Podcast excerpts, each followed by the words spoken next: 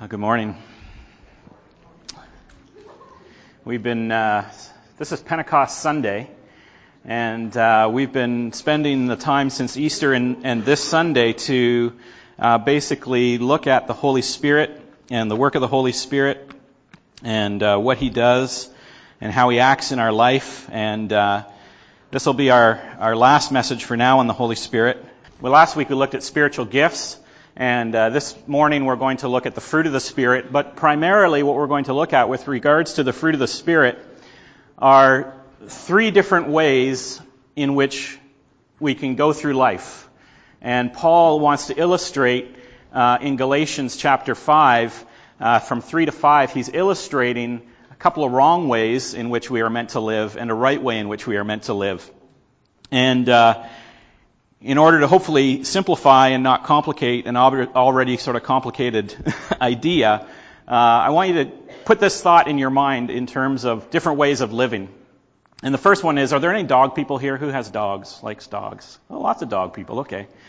Um, so when you go to the park, there's kind of different kinds of dogs that you see. There's, there's the dogs on a leash, and uh, when you go to the park, you're happy to see the guy with the dog on the leash. And uh, you know, that's the dog that's sort of uh, a little rambunctious, wants to do his own thing, but he's sort of restrained by, by the man, uh, and, uh, and he's chained. And then there's other kinds of dogs if you're at the park or maybe you're out in the street. When I was in the Ukraine, actually, this is a bad problem in the Ukraine when I was there on missions. There was dogs all over the city and they're just kind of running wild. They don't have any master and uh, they form up in packs and they do their own thing. And I'm sure those dogs, if they could talk to the dog on the leash, they would say, hey, you should come join us. You know, you're chained to that master. That's horrible. You don't want to be on a leash. You want to be free like us. The problem with those dogs is that, you know, they end up being very sickly and hungry and can be hit by cars and people kick them and they generally are not nice dogs. And then there's the third kind of dog, which doesn't need a leash. You're at the park and it just listens to its master. It knows the boundaries of where it is supposed to go. It knows that it's supposed to stay in the park. It, it loves its master. It listens to its master. And, uh, and uh, really is more free than either of the other two dogs, right? The third dog has the most freedom because it's bound by the love of its master. And so you'll see where I'm going with that, but I wanted to give you that illustration to start with because we're going to be talking about freedom this morning, and we're going to be talking about three different ways in which Paul wants to instruct the Galatians as how they can go through life. Two wrong ways and one right way. And so the apostle Paul wants to argue with his Christian friends in the city of Galatia, which the letter to Galatian, to the Galatians is. It's to the church in Galatia. He wants to make crystal clear to them what true freedom is and where that freedom comes from. And so we're going to be looking at Galatians chapter 5. And so if you have your Bibles, you can turn with me to Galatians chapter 5. And uh, if you don't have a Bible, there should be one near you in one of the seats in front of you. And if you don't own a Bible or you don't have a Bible of your own, you can take that Bible with you. Just take it home. I just made that up right now. The elders didn't say I could do that.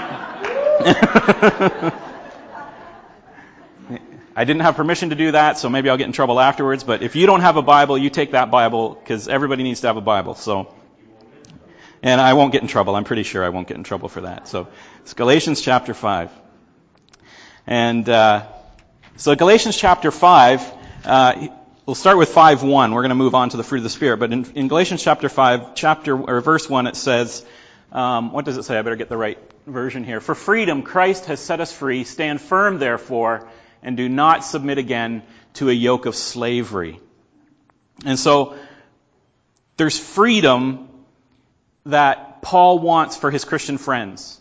And he says, there's freedom in Christ, and that we are to stand firm and not submit again to a yoke of slavery. And there's two yokes that Paul is going to talk about here. And this is yoke as in a yoke of oxen, where you are bound to something, that big wooden, you know, that big wooden thing that sits across the neck of a horse or sits across the neck of an ox, and uh, it binds them to another animal or it binds them to a master that can turn them. And so so Paul is saying, I don't want you bound again to another yoke of slavery. And the first yoke that he deals with in Galatians is the yoke of the law. And so as you go through here in verses 2 to 12, he talks about being set free from the law. He says, you have been severed in verse 4. He says, you have been severed from Christ, you who are seeking to be justified from the, by the law, uh, you have fallen from grace. So he's saying if you try to live your life according to the law, you actually separate yourself from Christ. And that you are fallen from grace. Because he says in verse 5, he says, For we, through the Spirit, by faith, are waiting for the hope of righteousness. So Paul says there is a righteousness coming that we are waiting for through the Spirit, and that we are not to return to the law. And all through Galatians, uh, the chapters 3 and 4 in Galatians, Paul is making the argument as to why these Christians in the church in Galatia should not return to the law. And people wanted them, people had come into the church in Galatia and wanted them to be circumcised, and they wanted them to follow the feasts, and they wanted them to follow the, uh, the, the holy days, and they wanted them to follow all the old laws of Judaism, and they were called the Judaizers. And Paul says, you're free from that, and in fact, if you submit to the law, you fall from grace, and you actually sever yourself from Christ by being bound to the law. And Paul doesn't want them to be bound by the law. And then he goes on in verses 16 to 25, where we're going to focus this morning, and he talks about the yoke of the flesh. And he doesn't want them to be bound by the yoke of the flesh either. Uh, verses sort of 13 through to 25. We're going to focus on 16 to 25. But Paul doesn't want us to be bound by that yoke either. And so if we turn there in Galatians 5, we'll look at the main text today, Galatians 5, 16 through to 25, which reads, But I say, live by the Spirit, and you will not carry out the desires of the flesh. For the flesh has desires that are opposed to the Spirit, and the Spirit has desires that are opposed to the flesh. For these are in opposition to each other, so that you cannot do what you want. But if you are led by the Spirit, you are not under the law. Now the works of the flesh are obvious. Sexual immorality, impurity, depravity, idolatry, sorcery, hostilities, strife, jealousy, outbursts of anger, selfish rivalries, dissensions, factions, envying, murder, drunkenness, carousing, and similar things. I am warning you, as I had warned you before, those who practice such things will not inherit the kingdom of God. But the fruit of the Spirit is love and joy, peace, patience, kindness, goodness, faithfulness, gentleness, and self-control. Against such things there is no law. Now those who belong to Christ have crucified the flesh with its passions and desires. If we live by the Spirit, let us also behave in accordance with the Spirit. And so in that text, and the key problem that Paul is dealing with in chapter 3 through 5 is found in verse 17. If you're looking at the your Bible there, in verse 17, Paul outlines the key problem, and I think this is the key problem that we all struggle with in living our Christian life. He says, For the flesh has desires that are opposed to the Spirit, and the Spirit has desires that are opposed to the flesh, for these are in oppositions to each other, so you cannot do what you want. And we looked at this a couple of weeks ago when we looked at Romans chapter 7, and Paul struggling with the reality that he finds himself doing the things that he doesn't want to do and not doing the things that he does want to do. And Paul is repeating this same problem here to the church in Galatia and saying, this is the problem that we have. And though we're children of God, as long as we still live, we groan, it talks about in Romans 8, we groan in the flesh and we wrestle, as it said in Romans 7, with our flesh, and we're still liable to commit sin, but we're not slaves to the power of sin, that we're bound by it any longer or forced to give into it. And so Paul is assuming here in his teaching that he's talking mainly to Christians. He's talking to brothers and sisters in Christ, and he, we can understand that because he says they, they want to do what is right, they want to do what is righteous, but they, but they don't. And, and sinners and people who are not, um, people who have not uh, been redeemed by Christ, they don't have that problem for the most part, right? They sin and they don't struggle with sinning because they enjoy their sin and they and they don't they don't seek after something else. So Paul is speaking to, to, Christians here who are struggling with this reality that they still have the old man, they still have the old flesh still living in them, and it is at in battle and it's in conflict with the spirit. So this is really the crisis verse. This is the problem that Paul wants to solve. That the flesh has desires opposed to the spirit, and the spirit has desires opposed to the flesh. And so you could picture it this way that there's a point in which in the timeline of your life, there's a point in which you're saved. And so that first point is you come to know Jesus and you accept Him into your life and you, it's your conversion and you have the Holy Spirit. And then there is another point at, at, at which point that you are uh, perfect, that you are now sinless, that you have uh, you know reached perfection, and uh, that you, there's no longer any struggle. And And just to be clear, at this point, you're no longer breathing oxygen because you're in heaven at this point. Uh, that's the other end of the, the spectrum. And, uh, you know, you're, you're fully righteous and, and you're in, in heaven with Jesus. And, and so between those two points, though, the space in between is where Christians live right? Between salvation and glorification. And, and that's the space that Paul is describing where the Holy Spirit is doing this job of transformation, of, of moving us away from our old flesh and forwards towards our new glory. And he hinted at it. I, I mentioned it when I talked about Galatians chapter 5 there. Um, he said in Galatians, sorry, Galatians verse 5, I hinted at it. He says there, talking about the law, he says, For we through the Spirit by faith are waiting for the hope of righteousness. And so Paul is saying, you've accepted Christ, the Holy Spirit has come into your life, but you're still waiting for righteousness. It's going to come through the Holy Spirit. God does not immediately make us perfectly righteous. He does not perfect us and make us sinless in this life, nor, when we're saved, does He take us immediately to heaven, because we're all still here, right? And so we accept Jesus and we receive the Holy Spirit, and we are neither taken immediately to glory, nor are we made immediately perfect and righteous. And so we have this transition time, this transformation time, where the flesh is still opposed to the spirit, and that's where we live. And that's the crisis, that's the problem that we all wrestle with as Christians. And that's the problem that Paul wants to address here. The fact that we're living in this space in between. And it's important to understand that this conflict is going on all through our Christian life. And it's important to understand that this conflict is going on right now. Right? I have the Word of God open, I have the Bible open, and I am speaking to you the Word of God, and you have your Bibles open, and you're looking at those, and you're reading the Word of God. And so the Holy Spirit is trying to work right now through the Word of God in your flesh. And right at this minute, your flesh is at war with that. And if not this minute, then later on this week. And it's saying, don't listen to this, you're fine. You know, whatever this guy's talking about, he's crazy. You know, don't pay any attention to that. Or, you know, maybe you're thinking about the ball game that's coming up this afternoon. Or you know, you're thinking about dinner that's in the oven, whatever. Your flesh is at war all the time trying to resist what the Holy Spirit is trying to do. This is a battle that's going on all the time in our flesh. And Paul understands that. Because there's an old man that is still there with us. Ephesians 5 talks about the old man or the old self that we still struggle with.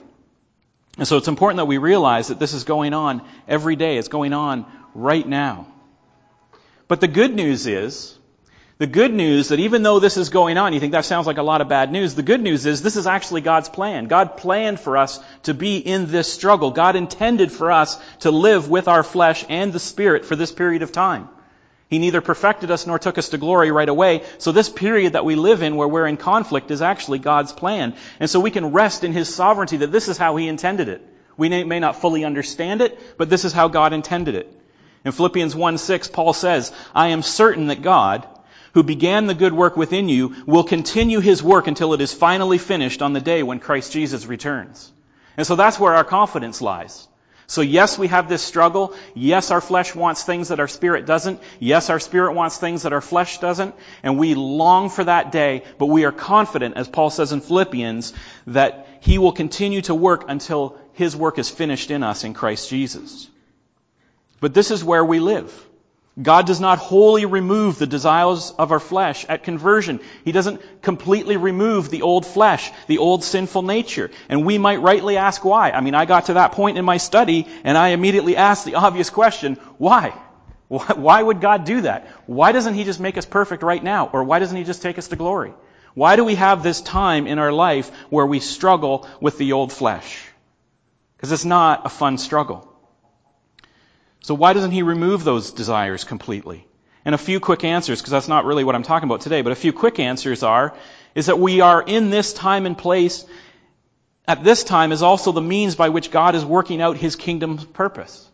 And so we remain here as witnesses of his gospel. It talks about in Acts 1:8 that we are to be a witness of the power of God working in our life. And we need that old flesh in us in order to have victory over it. It's the victory that we have over the flesh. It's the victory that we have over our sinful nature that is the testimony of God and His kingdom and what He has to offer to the world. So that might be part of it. You know, or we're filling up what is lacking in Christ's afflictions. Part of the glory of God's kingdom is the ongoing victories that we have over sin and the obedience that is learned in suffering. Colossians 1:24. Paul talks about this. Or that we are putting on display the glory of God to powers and principalities that are watching God's church in action on earth. Ephesians 3:10. God says that there's powers and principalities that are actually watching us and watching His church to understand how the grace of God is at work in us. And so we're on display for God.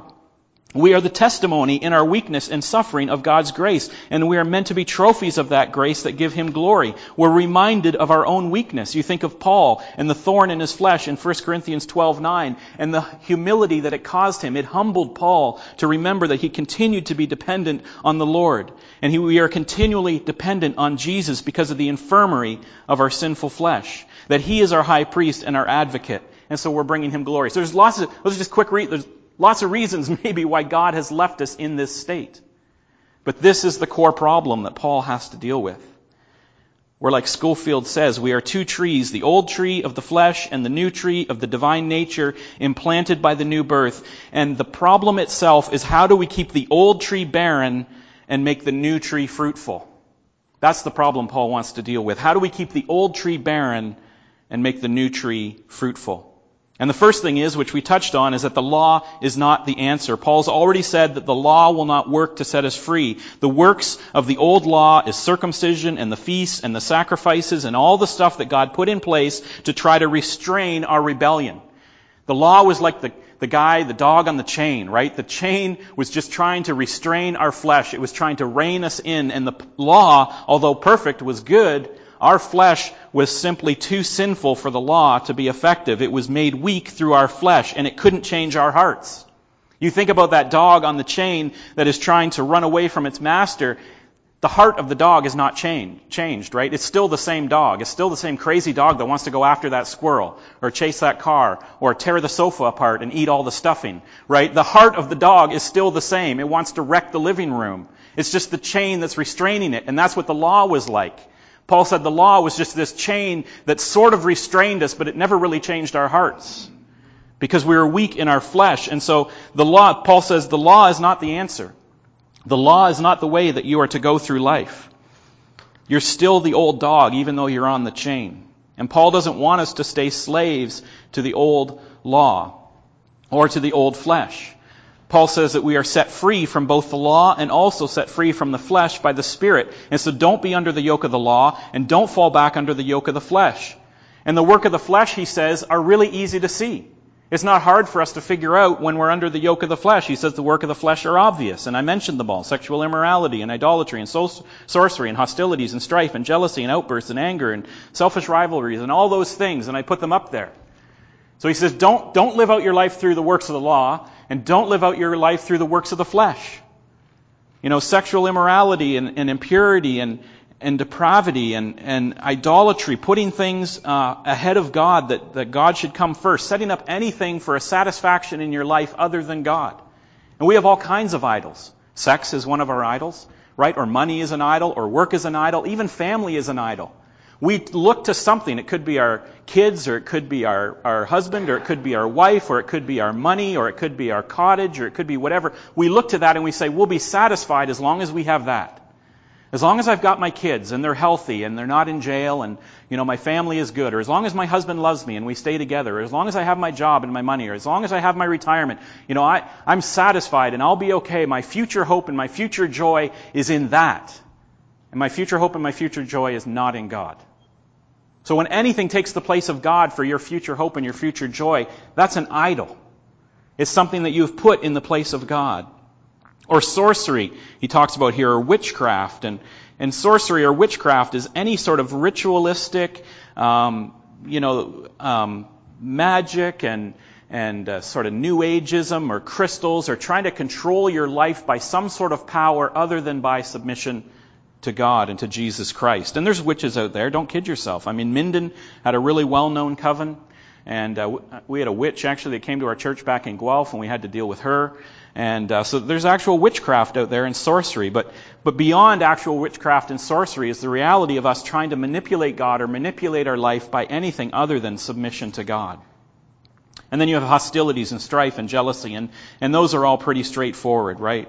That Paul puts together these descriptions of the actions of the flesh, and hostility and strife and jealousy are all the sort of blanket categories of things that happen in our, in our hearts, where we are creating situations that cause other people grief or trouble or jealousy, wanting to keep what is ours and not allow anyone else to have it, and and Paul expands on those and he says, that including outbursts of anger and selfish rivalries and dissension and factions. And, and those are all examples of the results of those attitudes of the flesh, right? Just angry for no good reason and, and uh, being hurtful to people that are around you and getting into power struggles with people around you out of selfishness or uh, just to feel more powerful than other people. And, and those types of attitudes of the flesh cause dissension and disagreement and friction and factions and all of those things. And Paul says, I don't want you to be a slave to any of those things anymore. I want you to be free from the law. I want you off the chain, and I don't want you to fall back into slavery of the flesh because all of those things will just consume you. He says if you continue in that way, you'll be consumed. And then he talks about drunkenness and carousing, and, and Paul just tacks on a couple of addictions there on the end as well. Our flesh seeking to, you know, sort of chemically escape or alter our moods or just escape from the reality of its slavery by enslaving ourselves further. So drunkenness and overindulgent parties basically refers to anything in excess. Giving yourself over to something in the hope that by giving yourself over to it rather than giving yourself over to Jesus, it will somehow bring you joy or bring you happiness or bring you peace. And instead it brings just the opposite. So it could be anything. It could be more than just drunkenness. It could be overeating. It could be any kind of overstimulation. Just giving yourself completely over to something that controls you. And so Paul says, similar to what he said about the law, you remember he said that if you bind yourself to the law, you sever yourself from Christ, you've fallen from grace. And then over here, he talks about the flesh and he says anybody who practices those things shall not inherit the kingdom of God. So either slavery is just as bad. You can, you can enslave yourself to the law and trust in the law and trust in your own righteousness rather than trusting in the righteousness of Jesus. Or you can enslave yourself to the flesh and entrust yourself to your, be your own master. You know, just like those wild dogs out, you know, they don't have any master. They just do their own thing. And, and you can entrust yourself to yourself or be your own God. And either one of those things are equally damning. Either one of those things will separate you from God if you practice those things. Now it's important to notice there that when Paul talks about the works of the flesh and he talks about practice, you have to understand he uses the Greek word praseo, or praso, which is to not practice or not make a habit of. And there's another Greek word which means don't do these things at all. Um, and that's not the word that Paul typically uses. He uses that word in another sense. And so when he's talking about these things, he's not saying that Christians will never have these struggles. He's not saying that Christians will never, uh, the old flesh of the Christian won't ever raise its head and that we won't ever struggle with it because we will. But he says you should be able to, it's obvious you should be able to look at your life and decide whether you're enslaved to it or not. Because you continually make a habit of practicing these things. And we know that he doesn't mean that you'll never do them because in chapter 6 he goes on to say, Brother, even if a man is caught in any trespass, you who are spiritual should restore him. So he is acknowledging that we will still struggle with our old flesh. And we will at times maybe even give in to our old flesh. But he says, I don't want you to be enslaved that way. So what's the answer then? What does Paul want? Paul does have an answer. He says he wants you to follow the Spirit.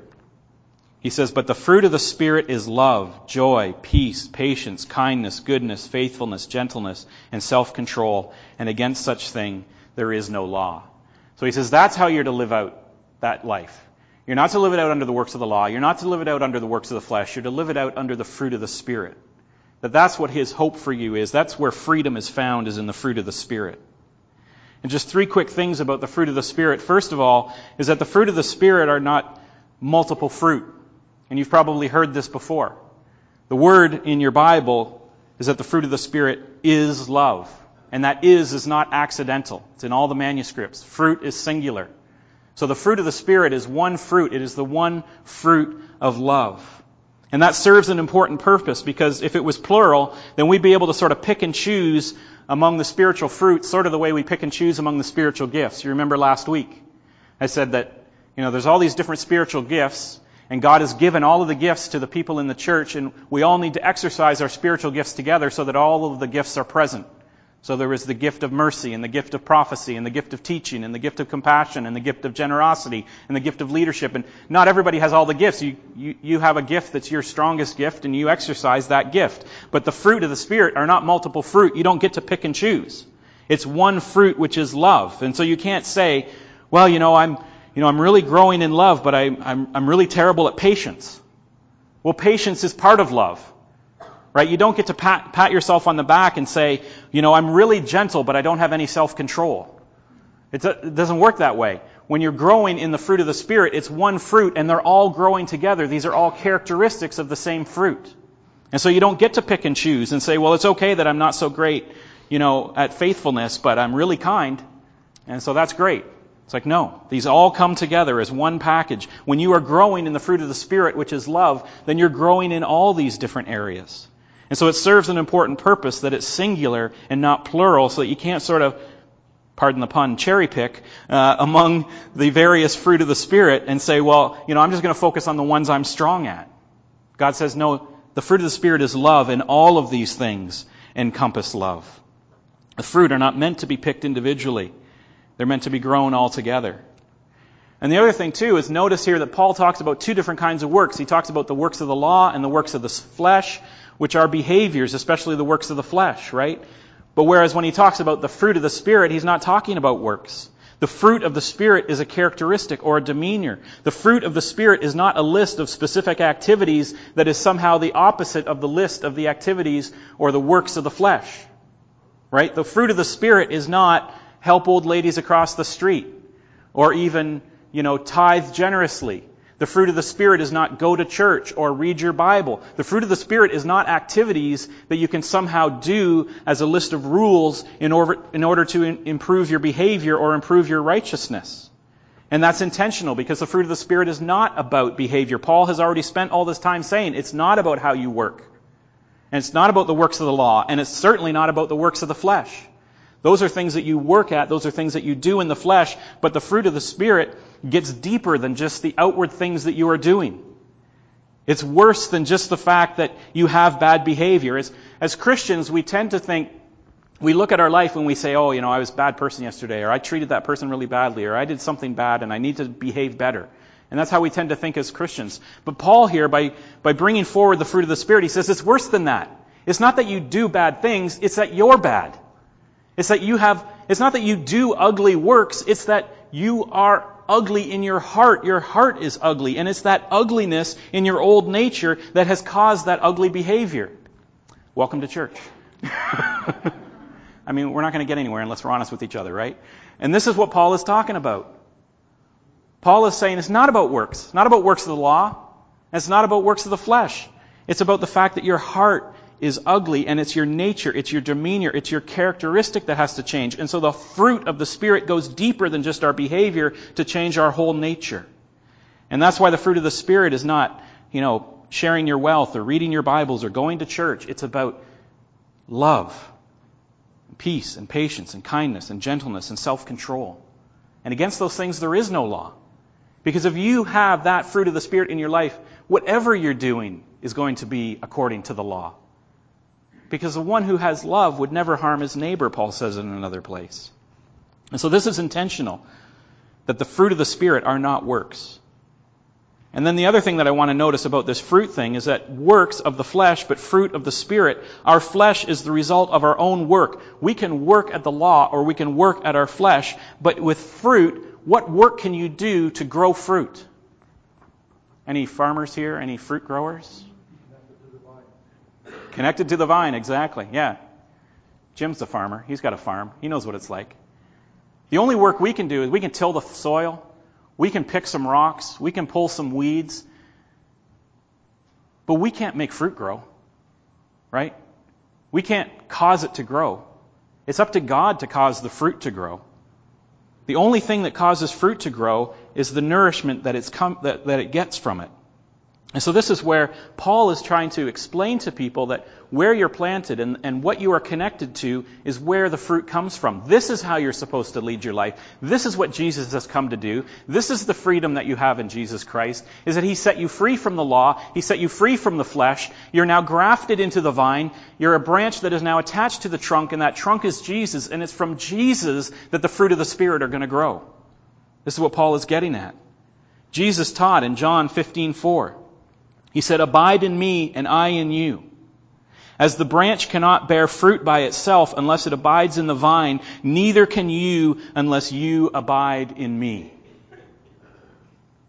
We're meant to be abiding in Jesus. We are meant to be a branch that is attached to the trunk that is Jesus. He says in Luke 6:43, he says, For no good tree bears bad fruit, nor again does a bad tree bear good fruit, for each tree is known by its own fruit. And so Jesus is teaching here, and Paul is expanding on what Jesus is teaching, which is that at that first point in our life, when we came to know Jesus, and when the Holy Spirit entered into our life, the old flesh was not completely gone, but we were grafted into a new trunk. We were part of a new vine, and we were not to work. You don't see a tree branch get down from a tree and run around trying to do a whole bunch of work to get its fruit to grow, right? The tree branch stays attached to the trunk, and it's the trunk and the roots that nourish the branch which cause the fruit to grow. And that's what Jesus is teaching, and that's what Paul is trying to say is you're set free from the law, you're set free from the flesh, and you now have this ability to be rooted in Jesus and to grow in the Spirit and to have the fruit of the Spirit in your life. Rick Warren has this neat illustration in his book Purpose Driven Life, and he talks about this idea of fruit and the old nature, and, he's, and he ties into what Jesus is teaching, and he has a he paints this picture of the old thorn tree. And so the old tree or the old flesh, like Scofield says, is this old thorn tree. And that's what our life is like before the Spirit enters and we have opportunity. And then Rick Warren talks about uh, how as Christians we sometimes work really hard to try to produce fruit of our own. And so we have this old sort of stick dead thorn tree and we try to run around and attach and tie fruit to it. And so we get an apple and a pear and we get some twine and we tie it to this dead tree and we say, look, there's some fruit. You know, I, you know, I, I taught VBS or I, you know, I helped this old lady across the street or I read my Bible and I tried really hard and I, you know, I did all the things that, you know, my grandma said I was supposed to do and, and we never, it just feels like we're working all the time to try to produce some sort of uh, goodness in ourselves or, or, or, or um, to live up to an expectation that we can't meet in ourselves. And Paul says, I don't want you to do either of those things. Jesus says, I don't want you to do either of those things. He says, I want you to be this tree. I want you to be this tree that's planted in me. I want you to be this tree that just is growing up out of the Holy Spirit that I've put in your heart, that you are, that you're, that you are getting your nourishment from the Holy Spirit and from my word, and that I am empowering you so that, so that you have the fruit of the Spirit just naturally blooming and blossoming and growing in your life. And you become a tree like that tree. That's what Jesus wants. That's where the fruit of the Spirit comes from. And so you ask, you say, well, what, is, you know, what does that look like? Where, where does that come from? Well, the answer is the same as it's always been. It's the same answer Jesus gives, the same answer Paul gives, same answer I give. It's always the same answer. It's the stuff we've been talking about the last few weeks about the Holy Spirit. If you want to be that tree, and you want the fruit of the Spirit to just sort of grow up in you, then you have to be planted in Jesus Christ. You have to be in the Word of God. The Holy Spirit is speaking to you through His Word. You have to open up His Bible. And you have to read His words and let Him nourish your soul. And you have to look to Jesus and pray to Jesus and ask Him to be setting you free from the things of the flesh that are in your heart and putting to death the old tree. Paul goes on here after talking about the fruit of the Spirit. He says in verses 24 to 25, he brings it around and he says, Now those who belong to Christ have crucified the flesh with its passions and desires. And if we live by the Spirit, then let us also behave in accordance to the Spirit. This is the beginning of how you have the fruit of the Spirit. You have to crucify your flesh. You have to be crucified with Christ. You have to give your life over to Jesus Christ and say, It's not me, it's not my work, it's not what I do, it's what you do. And if you want to live by the Spirit, you have to give yourself over to the instruction of the Spirit through His Word. And you have to pray to the Holy Spirit that He would set you free from these things so that these things would bloom in your life and that they would grow. This is where you need to shift from rebellion to submission. You need to shift from pride to humility. You need to shift from loving darkness to loving light. And that gets you on the path of walking in the Spirit. And that gets Jesus at the center. And we just start beholding Him. We just start learning about Him. We start loving Him. We start letting the Spirit teach and transform us. And we depend on Him. And we pray for His help. And we let Him work through spiritual gifts. And we let Him work through the people around us. That's the Christian life. And so just embracing the Christian life and letting the Holy Spirit work is how this happens. And Paul gives this great verse in 2 Corinthians 3 17 to 18 where he sort of, like I said, he's teaching the same thing over and over again, and he sort of ties this together. In 2 Corinthians 3 17 to 18, he, says, he says it this way Now the Lord is the Spirit, and where the Spirit of the Lord is, there is freedom. And we all, with unveiled face, beholding the glory of the Lord, are being transformed into the same image from one degree of glory to another. For this comes from the Lord, who is the Spirit. So, what is the simple answer that I can give you today of how this happens? Is right there. We behold the Lord who is Spirit. We get our eyes fixed on Jesus. We turn away from the things of our flesh and we turn towards the things of the Spirit. We turn towards the things of God.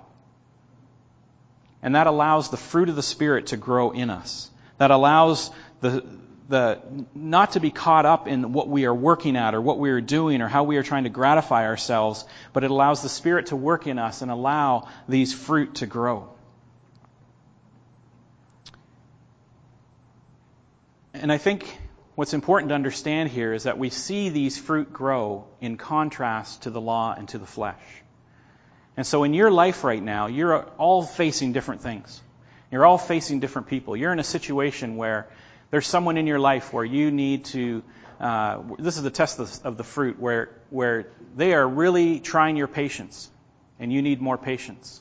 Or there is a situation in your life where you're not feeling very loved, or you're not feeling like you have very much love to offer, and you need the fruit of the Spirit. You need love to give. Or there's a situation in your life where uh, someone is not being very kind to you, or when you think of them, you don't really think about being very kind to them, and, and you need the fruit of the Spirit of kindness in those areas right? And so that's the test of where the fruit of the Spirit is in your life, is when you have that challenge. Because Jesus says everybody can be nice to those who, who, who are nice to them, right? Everybody can be kind to their friends. Everybody can be kind to the person that, uh, that is good to them. Uh, he says in Matthew 5, 46 and 48, he says, If you love only those who love you, what reward is there in that? Even corrupt tax collectors do that much. Or if you are kind only to your friends, how are you different from anyone else? Even pagans do that. But if you are to be perfect, even as your, but you are to be perfect, even as your Father in heaven is to be perfect. And, and so, how do you do that? It's in the tests is where the fruit of the Spirit reveals itself. It's in the tests in your life. And so you can think right now in the different areas of your life where you're not maybe feeling the joy that you should have. Or, or you're thinking of a situation in your life or a person in your life where, where you don't feel, feel very joyful about that person, or very kind, or very patient, or very long suffering. And so those are the areas where you turn and look towards Jesus. And you turn and you depend on the Holy Spirit. And you pray and you ask the Holy Spirit to bear that fruit in your life. Because it's not the law that we are to be bound by. It is not the flesh that we are to be under slavery of. It's by the fruit of the Spirit that we are set free. The Spirit is freedom. Freedom to love. Freedom to love where love shouldn't abound freedom to be kind and to be joyful and to be patient and to be long suffering, where none of those things should abound. And so we each look into our own life and we ask the Holy Spirit to bear that fruit in our life so that we go through our life, yes, still struggling with the old flesh, but having victory over it by the fruit of the Spirit. Let's pray. Father God, there's a big mystery here that Paul took this whole letter to try to unpack for the church of Galatia, which is just the reality, that verse 17 reality, that we still struggle with our old flesh. And as Christians, we don't fully understand why, and we don't enjoy that struggle. We don't want to do the things that we do. And the things that we do want to do, we wake up the next morning and realize we didn't do it. And so, Father, we need your Holy Spirit. We need the fruit of the Spirit in our life. And so I just pray that we would be like that third dog that just has its eyes on its master and loves its master and listens to its master and has all the freedom to act however it wants to act, knowing that it acts out of love. And as long as it's acting out of love, it's good. And Lord, we have situations in our life where the fruit of the Spirit are not that evident. In fact, there's maybe hatred, or there's maybe envy, or there's strife, or there's rivalries, or there's corruption, or there's addiction. And Lord, we want to set aside and be set free from the things of the flesh and instead live in the power of the Holy Spirit by putting our eyes on you. That we remember that we are grafted into the trunk of the tree that is Jesus Christ. And that it's not by our, our own effort, but it's by the nourishment of the Holy Spirit that the fruit of the Spirit grows. And so, Lord, I pray for each and every one of us, myself included, that we will be rooted in the Word of God, that we will be rooted in the work of Jesus Christ on the cross, that we will be grafted in and attached to, and our eyes are fixed on what Christ has done, so that we can set aside all of our straining of our own effort at the law, and we can set aside all the corruption of our flesh, and we can live by the fruit of the Spirit. Father, that's our prayer. Help us to understand it. Help us to live it. In Christ's name, amen.